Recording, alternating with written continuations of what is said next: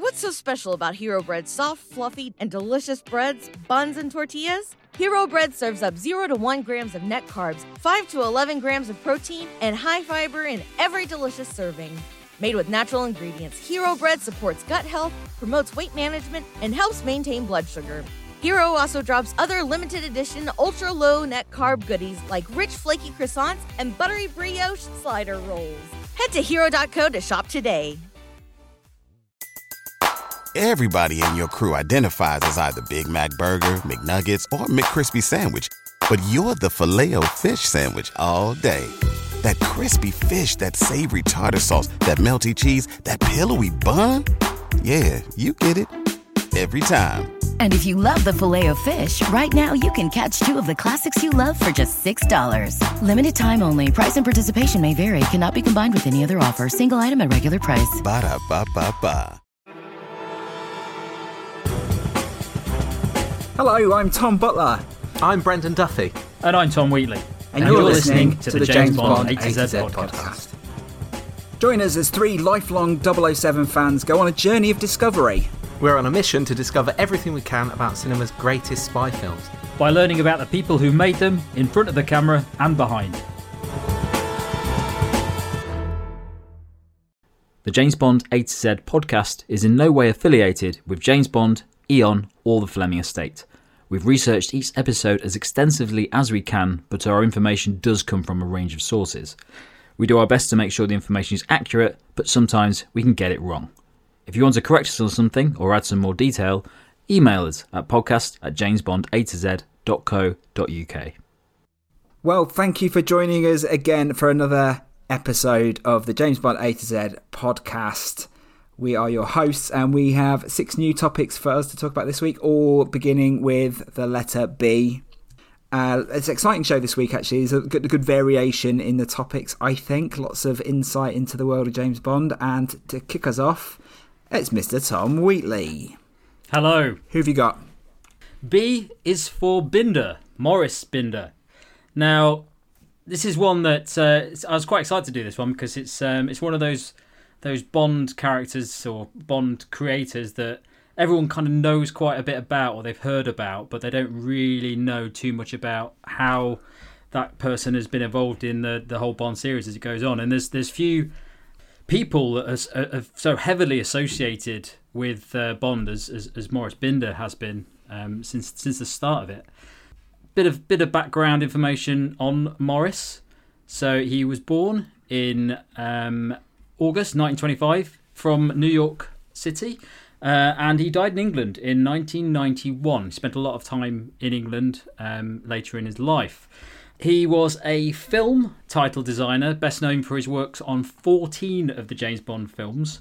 Um, and he is perhaps most famous for the gun barrel sequence that you see in all of the Bond films, and this, it, it even exists after uh, Maurice Binder stopped being involved in it.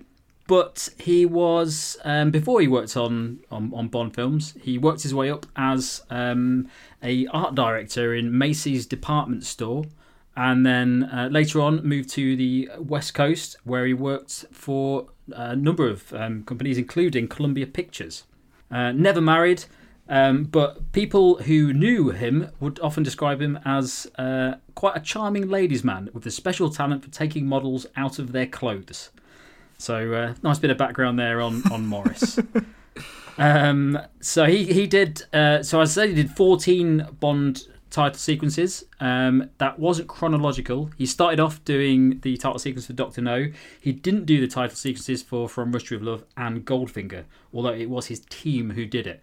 According to um, according to him, he was having a bit of a ruckus at the time with the producers on the film, so he didn't get too heavily involved in those two sequences. He is uh, he he did it all the way up until the last Dalton film, um, until Daniel Kleinman took over uh, in Goldeneye. So that wasn't him, um, but he did he did the, everything up until then, apart from those two films. Other films that he did in the past, and there's quite a lot of these. He's done dozens and dozens of films, many of which I haven't heard of, but um, some of them include uh, Charade, which was a Cary Grant film, which you might have seen. Very good, very interesting sequence. Uh, later on, after he worked on Bond, was The Last Emperor.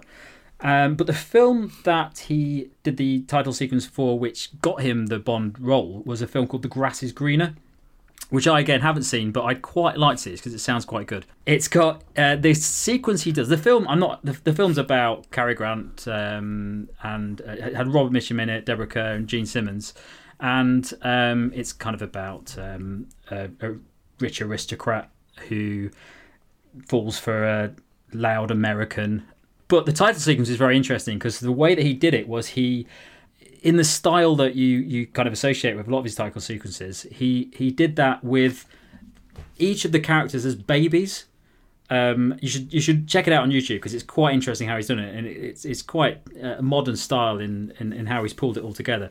But that was the sequence that Saltzman and, and Broccoli saw, and they thought, right, we're going to speak to this guy, and that's why I got involved in in Doctor No, um, which was uh, where he came up with the initial sequence for the um, gun barrel, which is probably much like um, Monty Norman and John Barry. It's one of the archetypal parts of the whole Bond structure that is pretty much always there. It isn't necessarily there in the same way, and it has developed quite a lot over over time.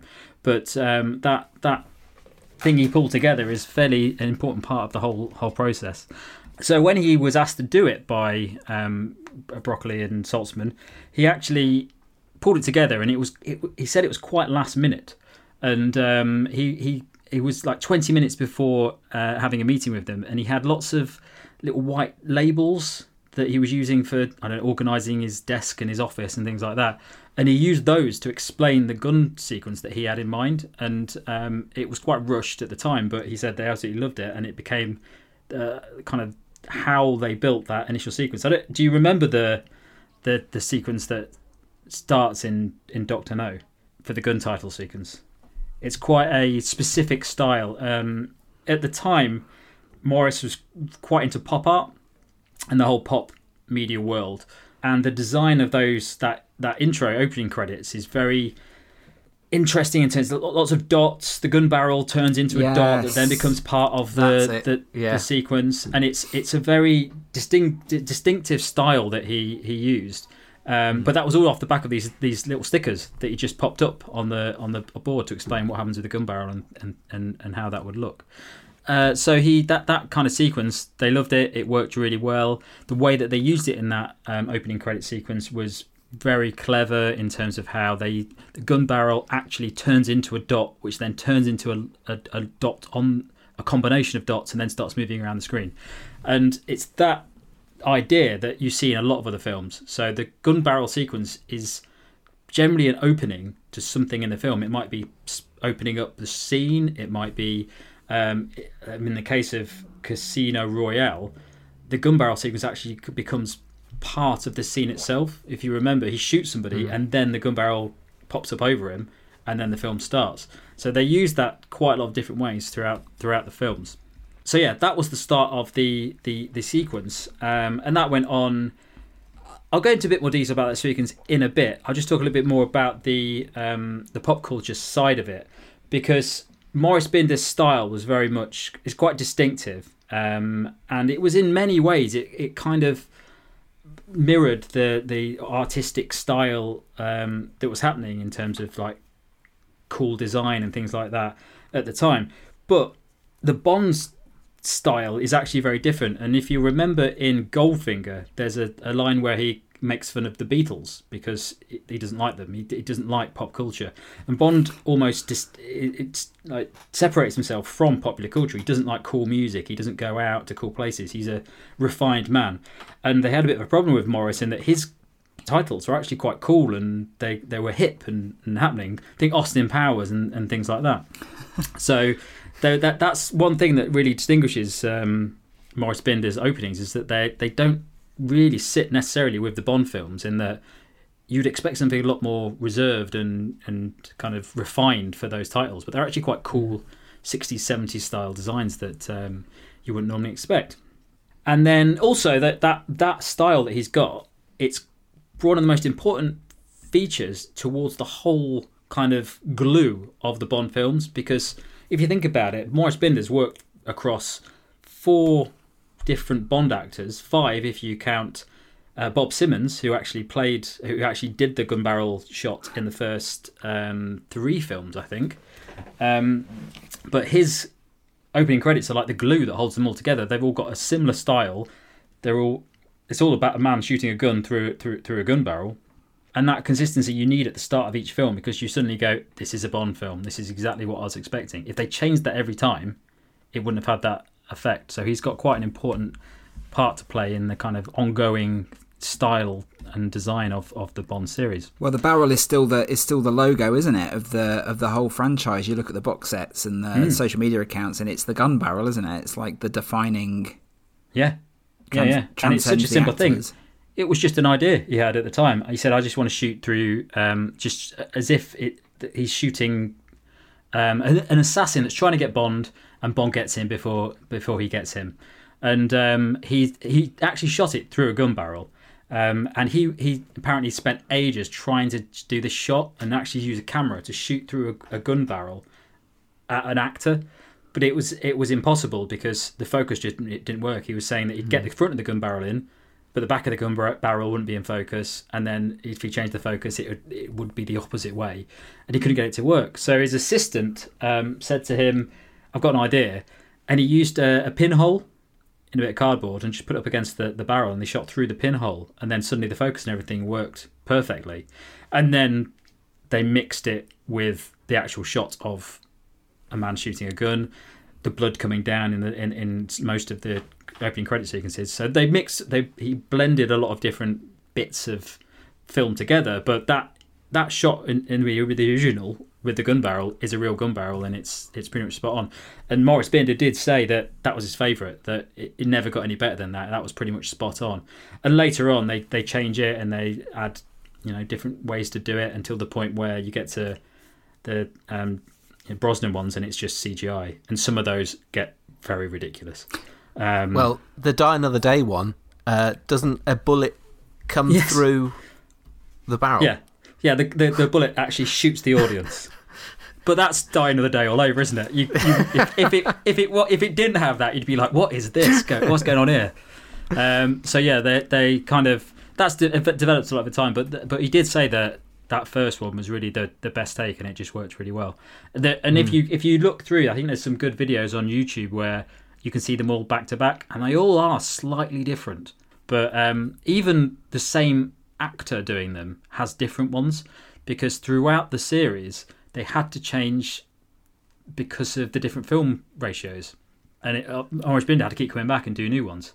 Um, other interesting things with that is the uh, You Only Live Twice one was filmed in black and white, or was, was shown in black and white, and they reused You Only Live Twice one for Diamonds Are Forever, but they didn't use it in black and white. Um, Ah, fun fact. yeah, yeah. Then uh, when Roger Moore came in, obviously he had to have his his new one shot. He was the first Bond actor to not wear a hat in the in the um, opening sequence. Um, he's also I don't think he's wearing a suit or he's wearing some weird sort of suit in it. Um, and then a couple of films later, might Spy Love Me. He um, wore tuxedo, first time anyone tuxedo in. So these slight little differences in the opening sequence, but they're actually quite momentous in the in the whole kind of ongoing um, Bond storyline. And then you you get through it, and it, it's all it's all down to this um, screen sizing ratios and stuff like that. And uh, it was it was a thing that Maurice Binder had a lot of issues with because when uh, his films went to TV, they would be re-edited because when you're watching a film on cinema, you can move it to TV because it just does does like a and takes a crop of it. But when you're designing a title sequence or a, an opening credit sequence where it's all about the design, you'll cut off really important chunks of it. So he said a lot of the time that he'd he'd be he, his work would be sent across to, the TV studios to, to to to show, and they'd re-edit his title sequences. And they just take chunks out, so there might be a bit of Sheena Easton sing Sheena, Sheena Easton singing on the right hand side of the screen, and she'd just be gone because she just wouldn't see it in that in that crop. And he absolutely hated it. Uh, and there were other things as well, like on TV, they had to move the copy to be on the one side and things like that. So it just completely changed his his formatting. So yeah, th- then um, later on, obviously, the it all became quite computer generated with uh, Daniel Kleinman getting involved. But he, there's, there's the same format and the same design is still used consistently um, across all of them. Mention, I mentioned that the um, in Casino Royale, the gunshot was part of the plot, and Daniel Craig shoots a man, and then it turns into the one uh, the, the actual gun barrel sequence. But also in Quantum and Skyfall, the gun barrel sequence is at the end of the film, not the start. So yeah, that's uh, an interesting change, and it went back to it in Spectre. Interesting, more interesting facts about Maurice Binder: the title sequence for Moonraker cost more than the entire budget of Doctor No. Wow. Wow. Really impressive, isn't it? Uh, Spy Who Loved Me, first Bond film, um, uh, first time Bond was actually added to the silhouettes in the opening sequence. So up until that point, it was only women uh, moving around naked, largely licking guns and jumping on trampolines. but then, then they, they put him in, and, then, and and and later on, you actually see more. You see Sheena Easton is the first actual singer and the only one actually in all of the um, Bond opening sequences to be in the be in that sequence. So yeah, that's so he's he's had quite a lot of changes gone on in those in those um, opening sequences over the years, and they've been copied in many ways in different films. Not specifically referencing Bond, but that style has been seen quite a bit. That's it, really. He's he's he's fairly important to the Bond world, and um, definitely a Hall of Famer. I mean, his it just defines the those opening title sequences are just so like Bond, aren't they? With the images projected yeah. onto the onto the bodies, and he just pioneered all of that, didn't he?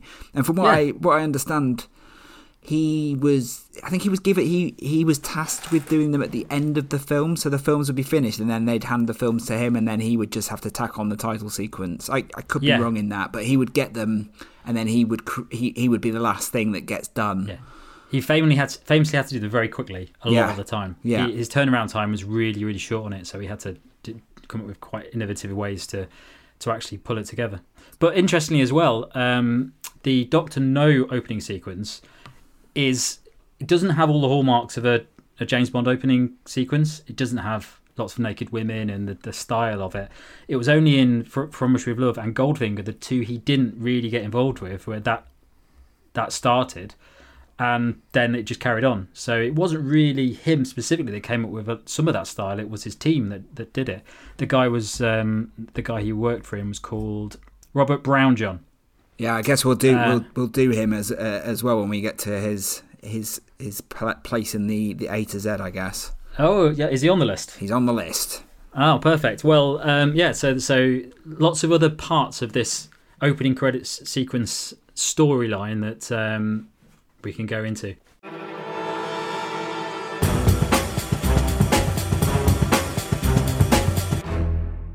B is for Black, Don Black. Uh, just a heads up, there will be a bit of crossover here and stuff we've already covered with Bassey and Barry. Uh, so I'll try and keep the crossover to a minimum. But uh, yeah, Don Black, born Donald Blackstone in June 1938. Don Black, as he is obviously known, he's an OBE, an Oscar winning English lyricist. He wrote uh, the lyrics for a number of uh, James Bond songs. Some would probably say the best James Bond songs. Uh, he started in 1965 with Thunderball, sung by Tom Jones. Then he did Diamonds Are Forever by Shirley Bassey. Lulu's the Man with the Golden Gun. Surrender by k.d. lang for Tomorrow Never Dies, and then The World Is Not Enough for Garbage, with, with Garbage for the film The World Is Not Enough in 1999. And so, um, but but who is this is a good little segue there. But who is the man who Robbie Williams once called the Pele of lyricists? Oh, that's a football reference, Wheatley.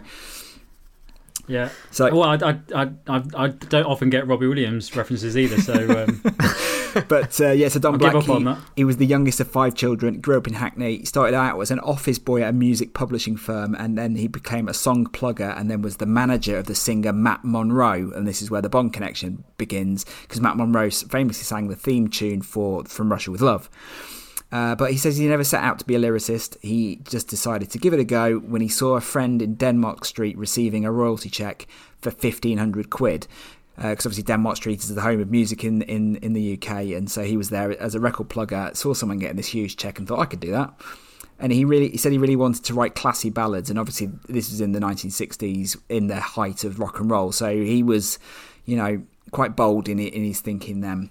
So he started off, like I said, with Matt Monro writing lyrics for him. Um, and they would write a lot of they would get a lot of European hits and then rewrite them and re-record them for the English market and it was their version Matt Monro and um, Don Black's version of a song called Walk Away which is an Austrian Eurovision hit that caught the ear of John Barry in 1964 uh, John Barry loved that song. It was about a man who falls in love with a younger girl, Don Black told The Guardian. He said it was something that John could relate to. and that's when he said the life changing sentence to me Do you want to have a go at Thunderball? So he got me into the world of Bond. So this is there. Obviously, we talked about this uh, with Shirley Bassey. Thunderball was meant to, meant to have another song called "Mr. Kiss Kiss Bang Bang." Uh, that was then pulled by United United Artists at the studio, and the new song was commissioned. And Don Black and John Barry had to write the song in a real rush. Uh, so, talking to the Stage and Screen podcast, Black said the first thing as I did is I, when I wrote Thunderball was to look it up in the dictionary, and it wasn't there. So there isn't a word called Thunderball and I didn't know what to do. And in the film, it's kind of a code word, so I used the strikes like thunderball bit. It doesn't bear close examination, but it has a kind of danger and the law of the forbidden thing that is essential in any Bond song. So obviously, it was performed then by Tom Jones. It reached 35 in the UK charts. Um, and so before he worked on his next James Bond film, him and John Barry worked on Born Free, which is when they won their Oscar. Ah. So yeah, obviously then became very in demand. Um, so with Shirley Bassey, obviously Sean Connery and Shirley Bassey returning for Diamonds Are Forever, John Barry decided you know it's time to bring Don Black in, and Don Black was brought to write lyrics for the song. Um, as we discussed before when we talk about Shirley Bassey, the lyrics to that song are very innuendo heavy, um, and so Harry Saltzman was not happy. But Don Black said, "Seediness is what we wanted. It had to be over the top with a dash of vulgarity." So, although uh, John Barry apparently told Shirley Bassey to sing as if she was singing about a penis, Don Black insists that it wasn't his intention. He he insists that he was always talking about diamonds, but you know, it's about penises. Um, so the song was used. It won the Ivor Novello, uh, Ivor Novello Award, and Don Black says he once met Steven Spielberg, who told him it was his favourite Bond song ever, and it is a great one, right? Diamonds Are Forever. Oh yeah, it's really good. Yeah. yeah. it just sets like yeah, it just sets that film up great. I mean, not a great Bond film, yeah. but really the music is brilliant. Next, they worked together on The Man with the Golden Gun, and they were only given three weeks to do the score for this one. Barry's not a fan of that song, and neither is Don Black. he says uh, he wasn't inspired by the title. He says, You're talking about an assassin. You can't imagine Tony Bennett singing it. It's hard to create a standard with that title. Um, yeah. And so the song itself, he said what they came up with. He he says it was a bit on the nose. You know, he has a powerful weapon. I mean, it's just it yeah. takes it to another yeah. level. It's not the Euro- Eurovision Bond music. Yeah, it's a dreadful Bond theme. Uh, I mean, Lulu did the song. Uh, Black had worked with her before, and so that's why she was brought in. Um, and uh, it fun fact for you about the worst Bond theme, or one of the worst ones. It was the only Bond film title track not to chart as a single in either UK or the US. So Wow. There you have it. I, actually, I, I always quite like the, the the one from Man with the Golden Gun. Quite poppy, quite interesting. I probably liked it when I was younger. It's I don't know. It when you when you put it next to Diamonds Are Forever, or you know, even yeah. even like even it's not a very ones, epic Bond song, is it? It's it's very all over the place. Mm. Uh, so Black didn't work on a Bond film then until 1997 on Tomorrow Never Dies. And now David hmm. Arnold was obviously in charge of the Bond themes, the Bond score, sorry, following Eric Serra's GoldenEye score, which I guess we'll talk about at a later date. Um, oh, yes. and so David Arnold brought Don Black in to write lyrics for a song that he'd written for the film called Surrender, which was eventually was sung by k.d. lang, which is really fascinating because he built the whole score around this song but it only plays over the end credits. There's a bit of dispute about whether or not he the song was replaced on the opening titles. Uh, both um, David Arnold and Don Black say this wasn't the case. Sheryl, um, Sheryl Crow was always meant to sing, sing the theme song, but it, it the, the, whole t- the whole theme, the, the, whole score is built around this song. So it, it is a brilliant song, mm. and mm. so Um, Don Black said, I hate to say this really, but why not? But you get to a stage in your life where you, where you say what you feel. But I do think that one of the best things I've ever written is Surrender from Tomorrow Never Dies, uh, that he did with David Arnold. He said to, on the Stage and Screen online podcast. He said it became the end title. k.d. lang sang it. It's such a good piece. A lot of people have emailed me and said it should have been the title song. So yeah, uh, but he said he had no hard feelings about it. Um, and so the, his final contribution to Bond came with the lyrics for "The World Is Not Enough," again written by David Arnold, lyrics by David Don Black, and performed by Garbage. Uh, and they also produced it as well. And it sounds like a, it, you can tell it's been produced beyond just being the you know the by the theme by the writers of the theme song. They it's got very much feels like a Garbage song as well as a as a James Bond theme. Yeah, yeah. And interestingly, it's told from the perspective of the antagonist, Elektra King. Um, So, um, don't think I've ever actually listened to the words of that song. yeah, the world is not enough. And so he said he was struggling with the lyrics for this song, uh, "The World Is Not Enough," until his wife um, Shirley, uh, she opened the post one morning and she said, "Don, you've been given an OBE. What wonderful news!" And uh, That's what. That's exactly what you would say. and Don and Don replied, "Well, it's not a knighthood, but it's the perfect place to start." And then he thought, "That's my line. That's the second line of the song." Uh, he said, Nice. that- "Yeah, the lyrics reflect the film's plot. Uh, they're all about world domination." Um, uh, and he says it's a lot more personal and intense, uh, and has a ba- more d- ballady and dramatic mood. Um, and also, interestingly, has a line of dialogue from the film. There's no point in living if you can't feel alive. So obviously written for garbage. Uh, there, Shirley Manson demanded that they change one of the lines, and the line that they changed was "I know when to kiss and I know when to kill." Uh, she just said that she didn't want to sing that, and so it's changed to uh, "We know when to kiss and we know when to kill." I think so. Uh, Big difference there. not really a great deal of difference, no. Um, there's uh, more to be said about the song. I think we'll do it again when we talk about The World Is Not Enough in more detail, but it was the subject of a lawsuit. Um, someone else said that they had written the song and, uh, yeah, that they, they'd stolen the, the music for it, but that's, that's not, tr- not true. But actually, one more thing about Don Black and The World Is Not Enough. They wrote another song for the end credits called Only Myself to Blame. And this was recorded by the iconic 60s art star Scott Walker. Uh, and they wanted it to be done in the in the vein of uh, "We Have All the Time in the World," and it's told from a the perspective of a retired James Bond. Has has that been released? Well, you can listen to it on YouTube. It wasn't included on the soundtrack, uh, and it wasn't used because it was considered too much of a downer. But it is a brilliant song. Um, it's really good. Um, so I'll sort of wrap up on on Don Black now, but just a couple of things to say. So. Uh, this is this is a quote uh, from him. People often ask me how I go about writing a Bond song, and he says, "Well, I always believe it should be provocative, seductive, and have a whiff of the boudoir about it. There should be the lure of the forbidden, a kind of theatrical vulgarity as you are drawn into Bond's mysterious world."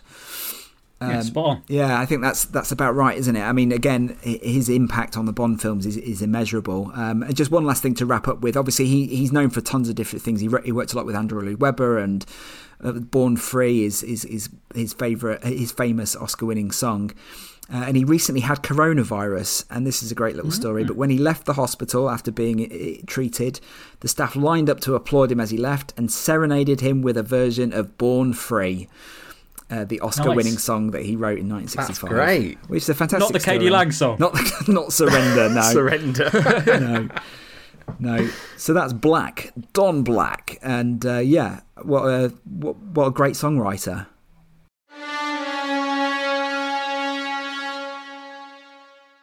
Bloom.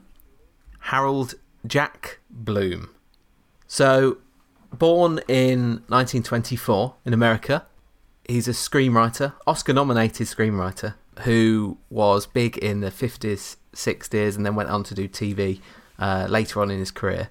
He was specialist in westerns, espionage, and, and that's why he was brought in on You Only Live Twice. So, Richard Maibaum was unavailable, um, and he had written the the previous uh, and, and been a part of the previous Bond projects. He was unavailable, and the producers of the of the You Only Live Twice, they wanted Harold Bloom to do it, so they took him to Japan with them to write to write the screenplay. Delivered a piece of work which they rejected.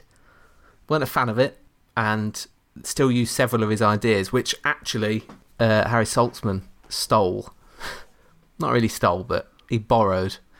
So they replaced Harold Bloom with Roald Dahl. And they brought him in to add add fat to the to the bones that, that Harold Bloom's work. But they wanted him to keep certain things that Bloom had written, which Saltzman was a big fan of.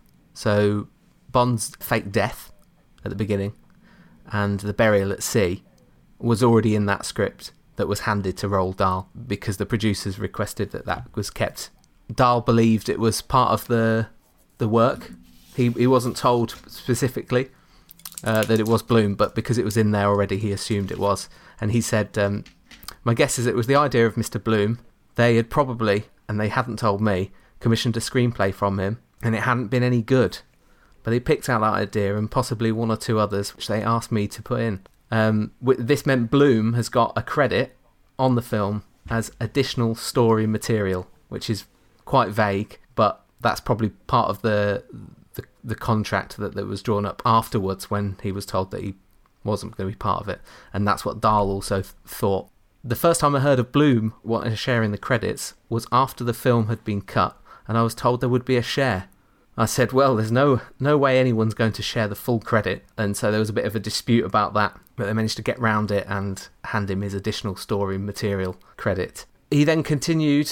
Harold Bloom continued working up right until right up until 1989, until he retired, mainly on television, and lived his last years in Los Angeles, uh, where he died in 1999 at the age of 75. It's a tiny part of the Bond universe that he plays. We can't actually be sure which parts of that script. It, it seems definitely the death and the burial at sea are two things that were that stayed in that script, but looking into it, it's very hard to find if there's anything else that, that lasts from that script that he handed to the producers.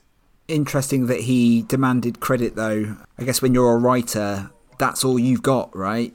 Exactly. Yeah. And Yeah. you want and you want the Bond credit, don't you? Definitely. Yeah, definitely. huge, huge credit, isn't it? It's interesting what you said as well about Saltzman using that part of the, the script, even though it wasn't a, a used script. I'm reading this really good book at the moment, uh, the, the the Lost Adventures of James Bond, and um, even on the scripts that they don't use, there are echoes of what happens in the scripts that pop up in later films, like consistently. Every single unused script, there's an idea in there that ends up in a later one. Um, Yeah. And so, you know, I guess when you sign up to do one of these things, like your film might not get made, but rest assured, if you've got a good idea, they're going to use it at some point. And if and, and if your ideas are used in a Bond film, chances are it's going to stand the test of time, and people are going to be using it in films for years to come, and referencing just the simplest thing that you might put in, like that the in Goldfinger laser beam thing. Yeah. Whoever wrote that, you probably know who wrote that. I don't know off the top of my head who wrote that, but um, whoever did that, if they didn't get credit for that, they would be so angry Yeah. for the rest of their lives that they didn't get that one thing because it's such an important f- feature. You wouldn't care if you're writing a Bourne film, would you? yeah, that's fine. Leave me off. But the, the the thing is, so yeah, that script that he has handed to them, obviously they they would have kept that on, you know, on on the file. They're making more films and they're stuck of ideas. Oh, let's go and dig in and see what's what we can steal from that. And I guess that's the good beauty of uh, the beauty of the continuity of having the one family that's made these films is they can always say like from Cubby Broccoli onto you know Michael G Wilson and Barbara Wil- uh, Barbara Broccoli and all these people, they can always say, "Oh, we wrote that script in 1986. That's got that bit in Yeah. it, hasn't it? Yeah, can use let's go into the archives. Go into Yoink. the archives, Yeah. dig it out." Yeah. Well, and the other thing as well is when if somebody writes something in 1968, something like that, at the time it's probably just we'll just get rid of it. But by the time it comes around to 2020, you look back and you go, "There's this amazing script we've got from 1968 that we're going to pull something out." Well, at the time we didn't want to use it, Yeah, so it becomes vintage scripting. exactly. So there we go. That's Harold Jack Bloom. B is for BMW. So, as you are probably aware, Aston Martin is a car brand that's been associated with Bond since day one. But for a slight period in the 90s, BMW had a piece of the action. Quiz question for you How many films have had BMWs in them from the Bond series? Oh, from the Bond from the Bond series, no, that would be too hard a question. We'll go for four. the four Brosnan ones? It is four, but it's not the four Brosnan ones. Ah. It's there's only three Brosnan ones that've got a BMW in. Die Another Day doesn't have a BMW. They go back to the Aston Martins for the, Ah, the invisible car. fourth one because it was a three car deal that BMW had. The other car, the, the other time that it was in a Bond film was actually years before um, in Octopussy, where there were two BMW 518i cars used by the West German police that are chasing Bond. Fun fact. So that was the first time that BMW played a, a proper role within um, the Bond series.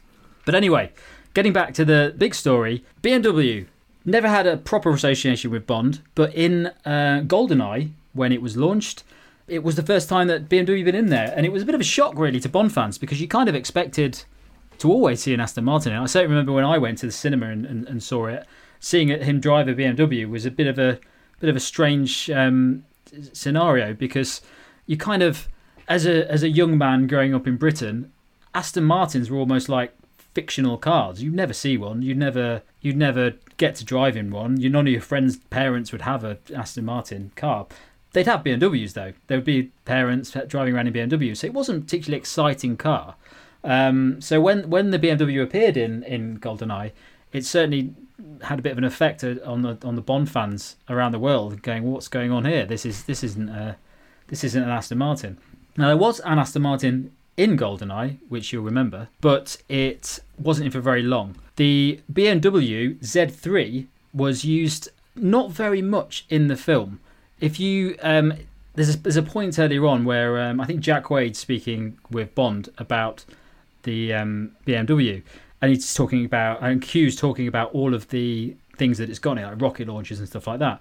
Barely uses any of it. He literally gets in the car, drives around. It has two minutes of screen time, and then it's gone. That's the last you see of the um, Z3, which is a bit weird. One, you've got the lead up. If Q explains that a car or a device does something, you kind of expect that it's going to happen. And when I was doing the research for this, there was a lot of forums where they were saying, "Is there a deleted scene to GoldenEye?" Because I've just watched it, but I can't see where they've used all of these gadgets that are on the car. Never happened. Didn't exist. There's not really a reason for this, but I did a bit of looking into the cost of the films. Um, GoldenEye was made on a 60 million pound budget, which is tiny for a Bond film, especially a modern Bond film. Compared to Tomorrow Never Dies, which was at 110 million to make the film, you can see there's a pretty big difference there. And I imagine that to film car sequences with missiles and all this sort of stuff, it's probably cost quite a lot of money. So I imagine it was down to budget that they didn't use the car effectively. That budget allocation stuff goes all the way across GoldenEye because a lot of the locations and um, places where they that, that, where they film, it's generally a lot of it is actually quite cheap to use. There's a lot of open spaces, a lot of places where there's you're not like tying down whole building structures and things like that. So less budget on GoldenEye probably meant that they didn't really use the car effectively. That was the first time that BMW was in in the film. The interesting thing about BMW working with um, the Bond series is that they did it as part of a deal. So they didn't pay any money to have the BMWs used in the films. They did it as a co-marketing deal. So part, the whole process was for the three years, BMW would market James Bond films, and then James Bond would have BMWs in in the movies. No money changed hands, but the actual cost of the cars and things was quite high anyway. So BMW probably did end up paying quite a lot of money for it. The car, the Z3, didn't actually it wasn't actually ready at the time of the film going live. So nobody knew about what the Z3 3 was before then. It was a completely new car. And there was a press campaign that started and uh, 500 journalists came along to this to this big um, unveiling of the BMW partnership with with, with Bond series. And um, it was a shipping container that had BMW written on it, and then at the side of it there was a Ferrari, and the other side there was an Aston Martin. But they didn't actually show what the BMW was because they couldn't because it wasn't released yet. so it was all this big secretive thing about showing off this partnership deal with with BMW. For BMW, it worked like phenomenally. People left, right, and centre were buying the, the Z3, and it sold out within a, day or a couple of days. And there were celebrities all over the place buying this car. Alec Baldwin bought one for his wife, uh, Kim Basinger. Madonna bought some for, for some friends. Steven Spielberg bought one of the white and blue cars for his 75 year old mother at the time. But for motor enthusiasts and Bond fans alike, it never really really impressed anyone because the problem with the Z3 Roadster and BMW in general is that the cars they're much more mainstream. They're not elite cars. They're not cars that anyone can buy. And the the difference in price between something like the um, BMW Z3, I think that was around 30k at the time, which isn't a massive amount for a car uh, if you're looking at that kind of elite level of car. The Aston Martin Vanquish around that time, slightly later, was two hundred twenty-five thousand pounds. So you can see the difference in those two cars, and that's part of the excitement in watching Bond driving the, drive those cars. You're thinking, wow, this is amazing. He gets to drive these cool cars. He's a refined character. A, he has a refined car, right? Refined car, and you look at him and you think, oh, I, I, want that car. And it's the whole point of Bond, isn't it? You want, you aspire to be him, but you feel like you could, you could eventually one day have a two hundred fifty thousand pound car, or whatever. Thirty thousand pound BMW Roadster isn't that aspirational, really. It's it's fine. It's nice. It's probably a, quite a nice car to drive, but it's not amazing. It's not like a fictional car that you do anything for. Didn't receive a lot of good response from real real motor fans. So then we come on to Tomorrow Never Dies. Now Tomorrow Never Dies is an interesting one because if you remember, the car that's used in it isn't particularly. It's not a sports car. It's a um, BMW 750iL, which is actually kind of an estate car. It's like a businessman's estate car. It's not that nice. At the time, he's he's wearing his suit. He's got his Sony Ericsson controller and he's driving it around the car park. It's not a cool car. Nobody looked at that car and thought that's amazing. I really want that have that car. And that's the only thing he really does with it: drive it around with this remote control thing, and you know, around a car park. And there's a funny joke where he picks it up from Q at the car rental, and then it falls back into the car rental at the end.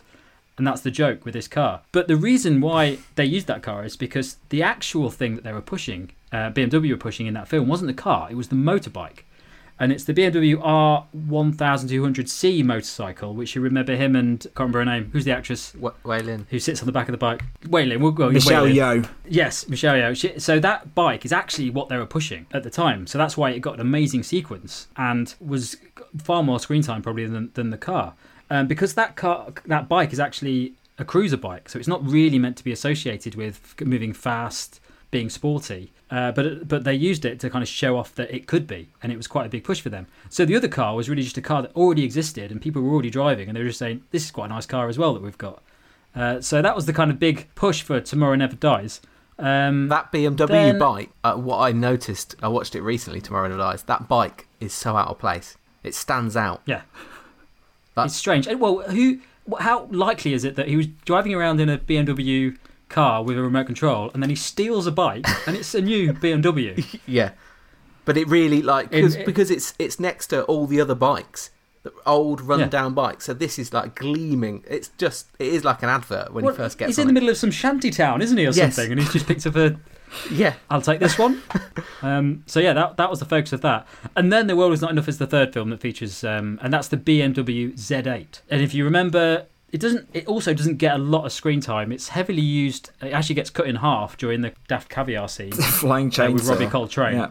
yeah, and it does have a air to um, ground to air missile in it, and, and it does do a few things, but it's not really used heavily. It's a really nice car, though. The design of it is is quite similar to the kind of body shape and stuff of, of the Aston Martins. And the interesting story behind that car is that it didn't even exist. It was a prototype model that was originally used as a styling exercise for a 1997 Tokyo Motor Show. So it wasn't actually finished, didn't even have a name. When the production team um, was speaking to BMW, obviously had this three year deal.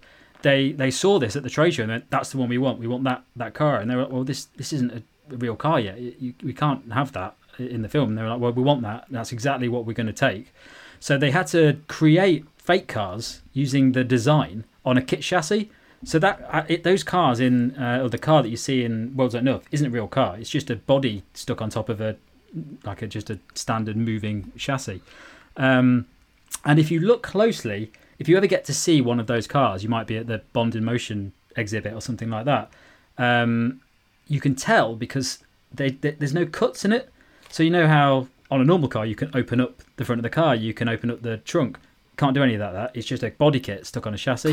the only thing you can open is a, is the doors because uh, Brosnan says he'd like to be able to open the doors in scenes. So yeah, so that's quite an interesting point behind that car. Another interesting thing about that car is that it was designed by Henrik Fisker, uh, for BMW, um, who actually also designed the Aston Martin DB9 and the V8 Vantage. So you can start to see why they wanted to go for that one, moving back towards that kind of classic design. Only 6,000 were made, and it cost £90,000 to buy that car, so a little bit more expensive than the, the, the Z3 in, in GoldenEye. So that's the story of BMW and the Bond films, and it's uh, finished. Is it World is Not Enough? Next In the next film, Die Another Day, they, they get the Aston Martin Vanquish.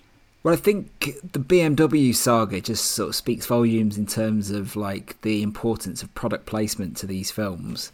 Like these films co- coexist, they they exist because of the coexisting nature of, of product placement, and unfortunately, you have to just follow the money. And, and when it comes to like, you know, if a car company is willing to give them the cars, then they'll go where the money takes them. And now, luckily, yeah. you know, Aston Martin now has this great relationship with Bond that um, I guess I, could, I you can't see them doing another deal like that in the, again, in, at least in the near future, with another car company.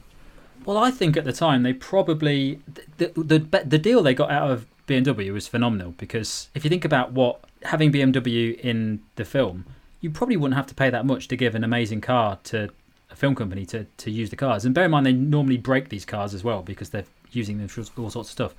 They're costing, you know, 90 grand to, to give them, and they're probably giving them two or three when they do it. It's quite a lot of money. But their James Bond film series also got all of the marketing globally from everything BMW is doing, and that's a lot of money. You're talking millions and millions of pounds of free advertising and marketing.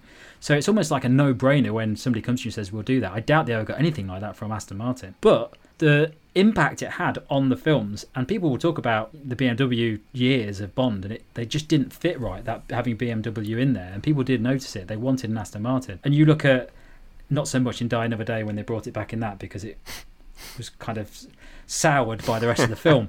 But when you go to Casino Royale and you see the DB5 come out, it just suddenly changes the film. And you go, yeah, yeah, I know, I know, yeah, it's Bond.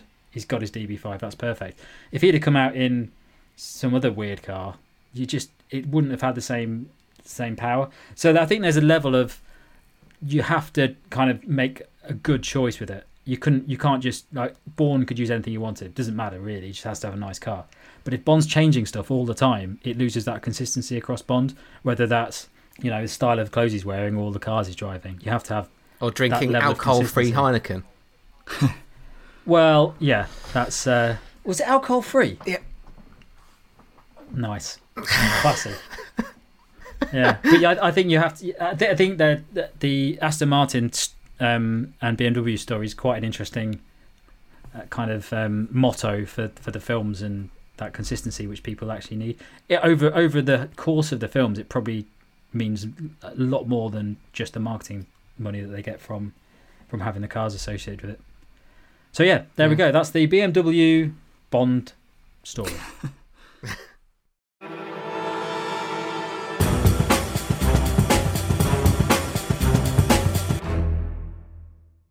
B is for Bogner Jr. Willy Bogner Jr.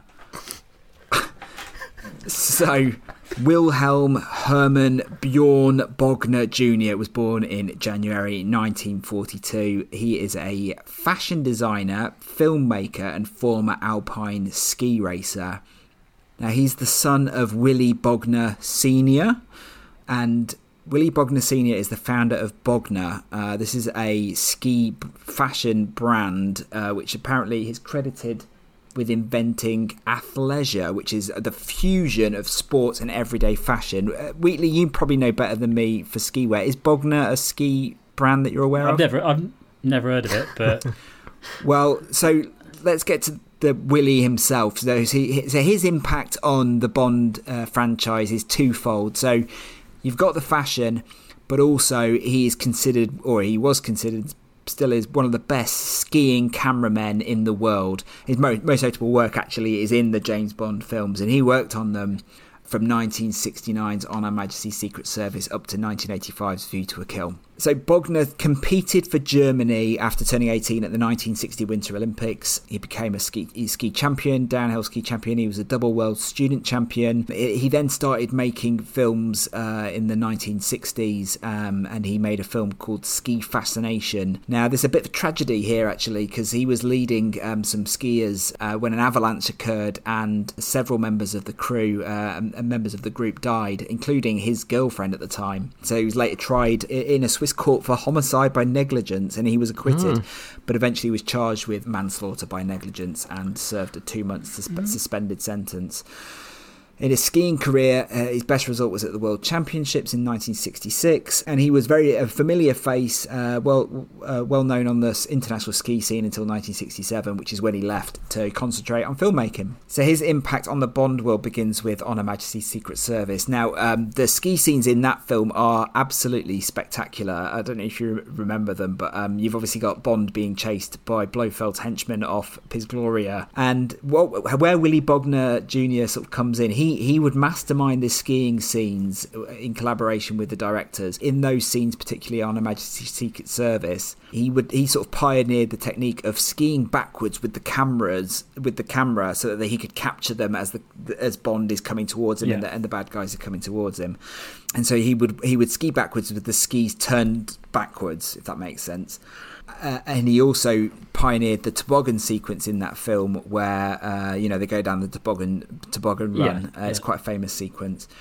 And then another fun fact for you in that film is that George Lazenby wears a, be- a blue Bogner uh, skiing suit. Now, the Bogner skiing suits will mm. come up uh, quite a lot in the Bond film, and they're well recon- easily recognised because on the uh, zip has a B uh, and so I would never have known that. I do. I remember the, the, the outfit he wears, the blue one. Yeah, and so when you know to, know to look for the B on the um, on the ski suit, then yeah. then it pops up all the time. And and so famously in in in his next Bond film, The Spy Who Loved Me, Roger Moore wears the Bogner ski suit. It's the yellow Bogner ski suit. It has the B ah. on the on the zip. Ah. And actually, when you know when you watch, I'll go for that one. Yes, I'll go for the yellow one. And when you watch it, the bad guys also wear the Bogner ski suits as well. And the thing with Bogner stuff is, is it's very bright and colourful, and so just work fit perfectly for for the James Bond uh, brand. So he, he shot the scenes for the opening sequence. That was uh, he shot second unit. He orchestrated the ski scenes in St Moritz which all was the precursor for the big cliff jump. And actually, the cliff jump was filmed in Canada, whereas the, the ski scenes running up to it were actually filmed in Switzerland. So that's a fun fact for you. Mm. Uh, next Bond film he worked on was For Your Eyes Only. Uh, and again, Bond wears a blue Bogner ski jacket, Bogner pants, Bogner gloves, uh, and uh, Bibi Dahl, uh, Lynn Holly Johnson, she wears a, a, red ski suit with the black Western hat. You'll probably remember that quite um, yeah. Quite good. It's a it's a great one of the best Bond ski scenes ever in Your Eyes Only. If you ask me, it's got the motorbike chasing Bond down the slopes, and it's it's absolutely fantastic. So it goes from the motorbikes. I mean, he, he was Willy Bogner was always about like one upping his last film, and he really mm. really pushed it on in uh, For Your Eyes Only. So that's got the bit where it's chasing Bond on the motorbike. You've got the all the skiers lined up and they fall over when he goes past, and then yeah, the, yeah. the the the chase goes from the slopes onto the toboggan track, so it's back onto the bobsleigh track. Um, so he was sort of really one upping what he'd done on a Majesty's Secret Service, and so Bond is on the skis, he's chasing a toboggan while being chased on a motorbike. And again, Bogner. It's got to be Roger Moore, hasn't it's, it? It's got to be Roger Moore doing got that. To be. um, and so Bogner again, he invented a whole system where he was attached to the bobsleigh, again being filmed flying backwards to capture the sequence. And when you watch it, it is gripping stuff. You've never seen when you know how it's being filmed, and you got to think about it. Hmm. Well, I don't know. I've never been skiing, but I imagine it's quite a dangerous and difficult thing to just ski, let alone be filming For, someone. It is forwards. Yeah, yeah. yeah. um, so yes, he was on a set of skis that allowed him to ski forwards and backwards to get the best shot. Unfortunately, on that film, there was an accident when they were fil- filming the bobsleigh sequence, and a uh, stuntman called Paolo Rigon he died when he got trapped underneath the bobsleigh. Uh, he was just 23, mm. uh, so obviously that's a bit of a shame. Sad story around that.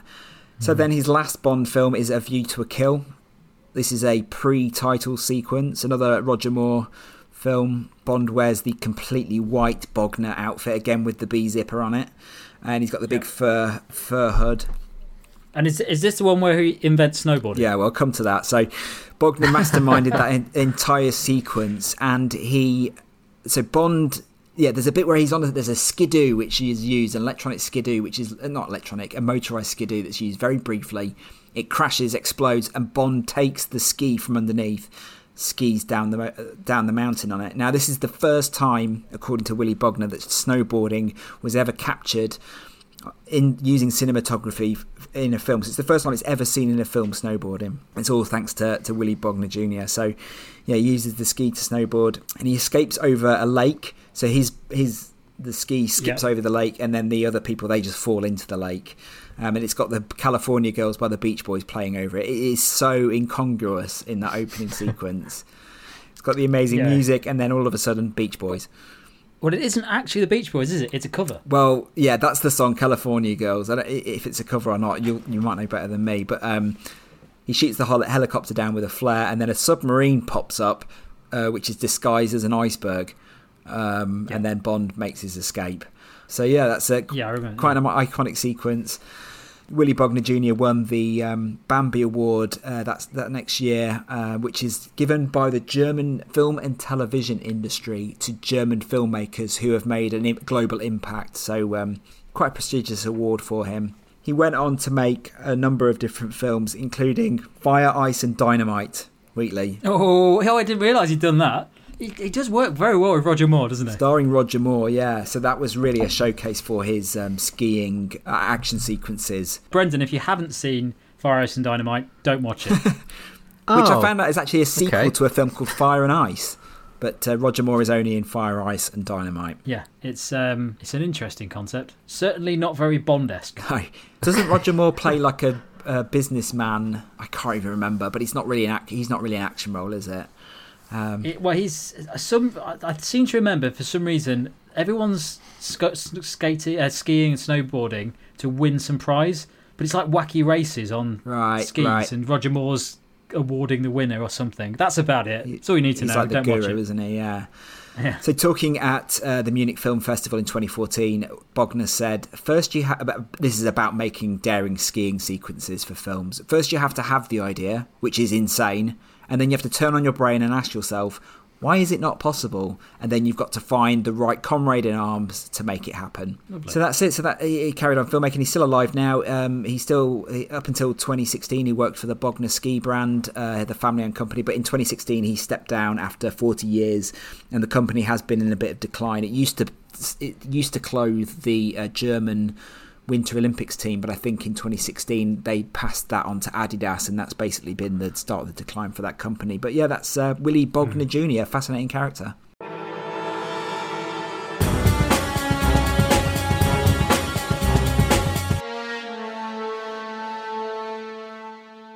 B is for Bond. James Bond. Whee! The inspiration for the character of James Bond. All right. So, the author of a book called Birds in the West Indies, which this this is information that I'm sure most people will know um, where where Fleming got the name from. But um, he was big into his into his birds, Ian Fleming, and he had the book. Uh, and the author of that book was called James Bond, so he used he used the name, and because he wanted the simplest, dullest, plainest sounding name he could find. And James Bond was much better than something more interesting, like Peregrine Carruthers, is what he compared it. So, so Bond could have been called Peregrine Carruthers. Um, Ooh, I'm not sure. Moore, that Moore couldn't have pulled that off. Um, exotic things would happen to him and around him, but he would be a neutral figure, an anonymous blunt instrument wielded by government department, which I think is uh, uh, that quote now seems like it's one of the most famous names in the world. you you would not class it as dull and plain sounding. You you simply couldn't, which I thought has got a nice juxtaposition. So the author James Bond was born uh, in 1900, January the fourth, in America where he lived until uh, his mother died. Then he moved to England, where he was educated, went to university, got a BA in Ca- at Cambridge, uh, and then returned to America uh, once once he'd graduated, and then continued to become a renowned ornithologist. Uh, he's actually done a lot of very good work um, regarding birds and, and new discoveries and species. So he was just plugging away with his career as he was going and didn't know that Ian Fleming had borrowed his name. So he started noticing when he'd get phone calls late at night and his wife uh, would answer the, the phone and it'd be young females calling saying, Is James there? and she she would she would have to be, be fobbing them off and she was like, oh, I'm not sure what's going on. Until the books became famous in America as well. Um, and that's when they realised what, what had happened. So uh, as 007 became more famous with the books uh, and then the movies, the real Bond liked the connection less and less Be- because he was he was this professional ornithologist, renowned, and yet you've got the the other Bond who is this you know womanizing, drinking all the time, killing people. So it's it's you know it's quite different to what he wanted to be. But presumably there were other people in the world at the time called James Bond as well. Absolutely. but this this is where Ian Fleming had said he'd taken the the inspiration Right. from. So it was Okay. well known, was it, that he was the, the name inspiration? yeah, so he'd said it. This is where I've got it from. He wanted it to be plain, and he'd caught wind of it. So he did actually meet Ian Fleming, 1964. He went to visit him in uh, at Goldeneye and um, in Jamaica, and he told Fleming, "I don't read your books. My wife reads them, but I never do." And Fleming replied, "I don't blame you." So um, that's a, a, a nice little interaction they had. So Fleming gave uh, Jim Bond a first edition copy of You Only Live Twice, signed to the real James Bond from the thief of his identity. The that Nice book Christmas present for the wife. very good. Yes, um, it was actually put up for auction in December 2008, and it got fifty six thousand pounds. So it's, Wow. yeah, that was quite quite the fee. Um, he was offered hundred dollars to attend the uh, theatre premiere of Goldfinger and arrive by helicopter, which he sadly refused. Um, that would have been quite nice to have James Bond arrive by helicopter. Uh, there's also uh, references throughout the Bond uh, movies. So in Die Another Day, the fictional Bond uh, is examining the book Birds of the West Indies uh, in the scene in Havana, but they blur out the name, so you can't see that it says James Bond on the cover. But it is very It's just a shame that they did it in that film, isn't it? Could have been quite yeah, a nice, poignant moment. But Well, it was an put it that- anniversary film, wasn't it, Die Another Day? Yes, so there's a lot of homages in that. So uh, James Bond's wife, Jim Bond, I'll- Jane, Jim Bond's wife, told Fleming that her husband uh, saw the use of his name as a good joke, uh, all in all. So there was no bad blood. Um, Fleming said, "I can only offer your James Bond unlimited use of the name Ian Fleming. Perhaps one day he will discover some particularly horrible species of bird which he would like to christen in an insulting fashion." So. Um, Oh, lovely. um, so so moving on from that inspiration of the name, you've got the the looks. So Fleming had this idea of what James Bond was, uh, who he was, and what what he represented, and he he described in the books three times um, that he resembled Hoagy Carmichael, who was an American singer, and and also himself. So it's semi-biographical in terms of personality. And in Casino Royale, Vesper Lynd says he is very good looking. He reminds me rather of Hoagy Carmichael, but there is something cold and ruthless, which the character Bond is then told of, and then looks in the mirror and is sort of studying himself. Notices uh, he's got a thin scar down his right cheek, and it's like not much of a Hoagy Carmichael there. Thought Bond as he filled a flat light gunmetal box with 50 of the Morland cigarettes with the triple gold band. There's Fleming's writing there with all that detail, rich detail. But um, and then finally in Moonraker, Gala Brand makes the connection, rather like Hoagy Carmichael in a way, that black hair falling down over the right eyebrow, much of the same bones. So this starts to sort of really create that rich character of James Bond, of what Ian Fleming wanted Bond to be. He also he endowed him with many of his own traits and characteristics. They've got the same golf handicap. They like the same brands, a lot of the same brands that they use, and a, a lot of the wines and the way he'll take his food is that's Ian Fleming's preferences put into the character of Bond. And so the love of golf, gambling, uh, very closely resemble Ian Fleming. So that that fleshes out the whole thing. There is one final uh, last piece of the puzzle potentially. There is another James Bond. So there was a wartime spy. It's a Welsh guy called James Charles Bond, who who was from Swansea, and he actually served under Ian Fleming as a special ah. operations executive. Interesting. Yeah. The problem is they were, they were all shackled by the Official Secrets Act, so this guy could never talk about it. He died in 1995, not being able to say anything. But there there were documents found since when they they've sort of eased the restrictions of the Official Secrets Act, and it showed paperwork that he was an elite SOE working on missions under Ian Fleming. So that was all confirmed in that paperwork. And his grandson said, Grandfather took my cousin Jenny when she was a teenager by the hand one day, saying, Believe me when I tell you, I am the real James Bond. Nothing more was ever said, and no questions were ever asked. So Wow. there is no, there's no finding out because most of the people involved have, have passed on now, which is a shame. We that- might never know. That poor um, ornithologist reading that. Oh, oh what effort. Oh, I went to Goldeneye about this. Yeah, well, the grandson of James Charles Bond thinks that that was all just a sort of a red herring to divert away hmm. from, because obviously the Official Secrets Act is something that was that just couldn't be even covered at all. So maybe it was, you know, just a nice cover up for for Fleming, but, Yeah, so he didn't have to really tell the true story. But I, sh- I thought it was very very interesting. Fascinating. So that's Brilliant. Bond. It's like it's like the guy Bond. called John Lewis, who uh, every Christmas on Twitter gets bombarded with, with tweets, and he has to say, "I'm not, I'm not the John Lewis." He replies to everyone, doesn't he? Yeah, what a loser. Everyone. Yeah, he just replies to him all angrily. It's not. It's not me. I'm the man, John Lewis, not the company. Do you want to hear a fun fact linking it all together? Oh yes. So you know Matt Monro, yeah. Yep. managed by Don Black. His Yep. his biggest selling album was an album of Hoagy Carmichael covers. Ooh, ah. there we go, all tied together. And that brings it all quite nicely back to the start Or the middle.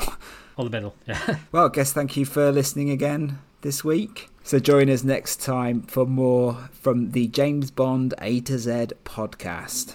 Thanks for listening. Bye-bye. Bye. The James Bond A to Z podcast features Tom Butler, Brendan Duffy, and Tom Wheatley. The podcast was produced by Tom Wheatley, with music by Tom Inglemells, and artwork supplied by Helen Dolly.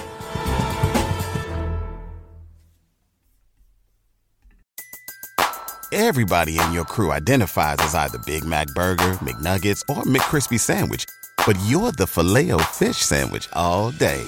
That crispy fish, that savory tartar sauce, that melty cheese, that pillowy bun. Yeah, you get it. Every time. And if you love the filet of fish, right now you can catch two of the classics you love for just $6. Limited time only. Price and participation may vary. Cannot be combined with any other offer. Single item at regular price. Ba-da-ba-ba-ba.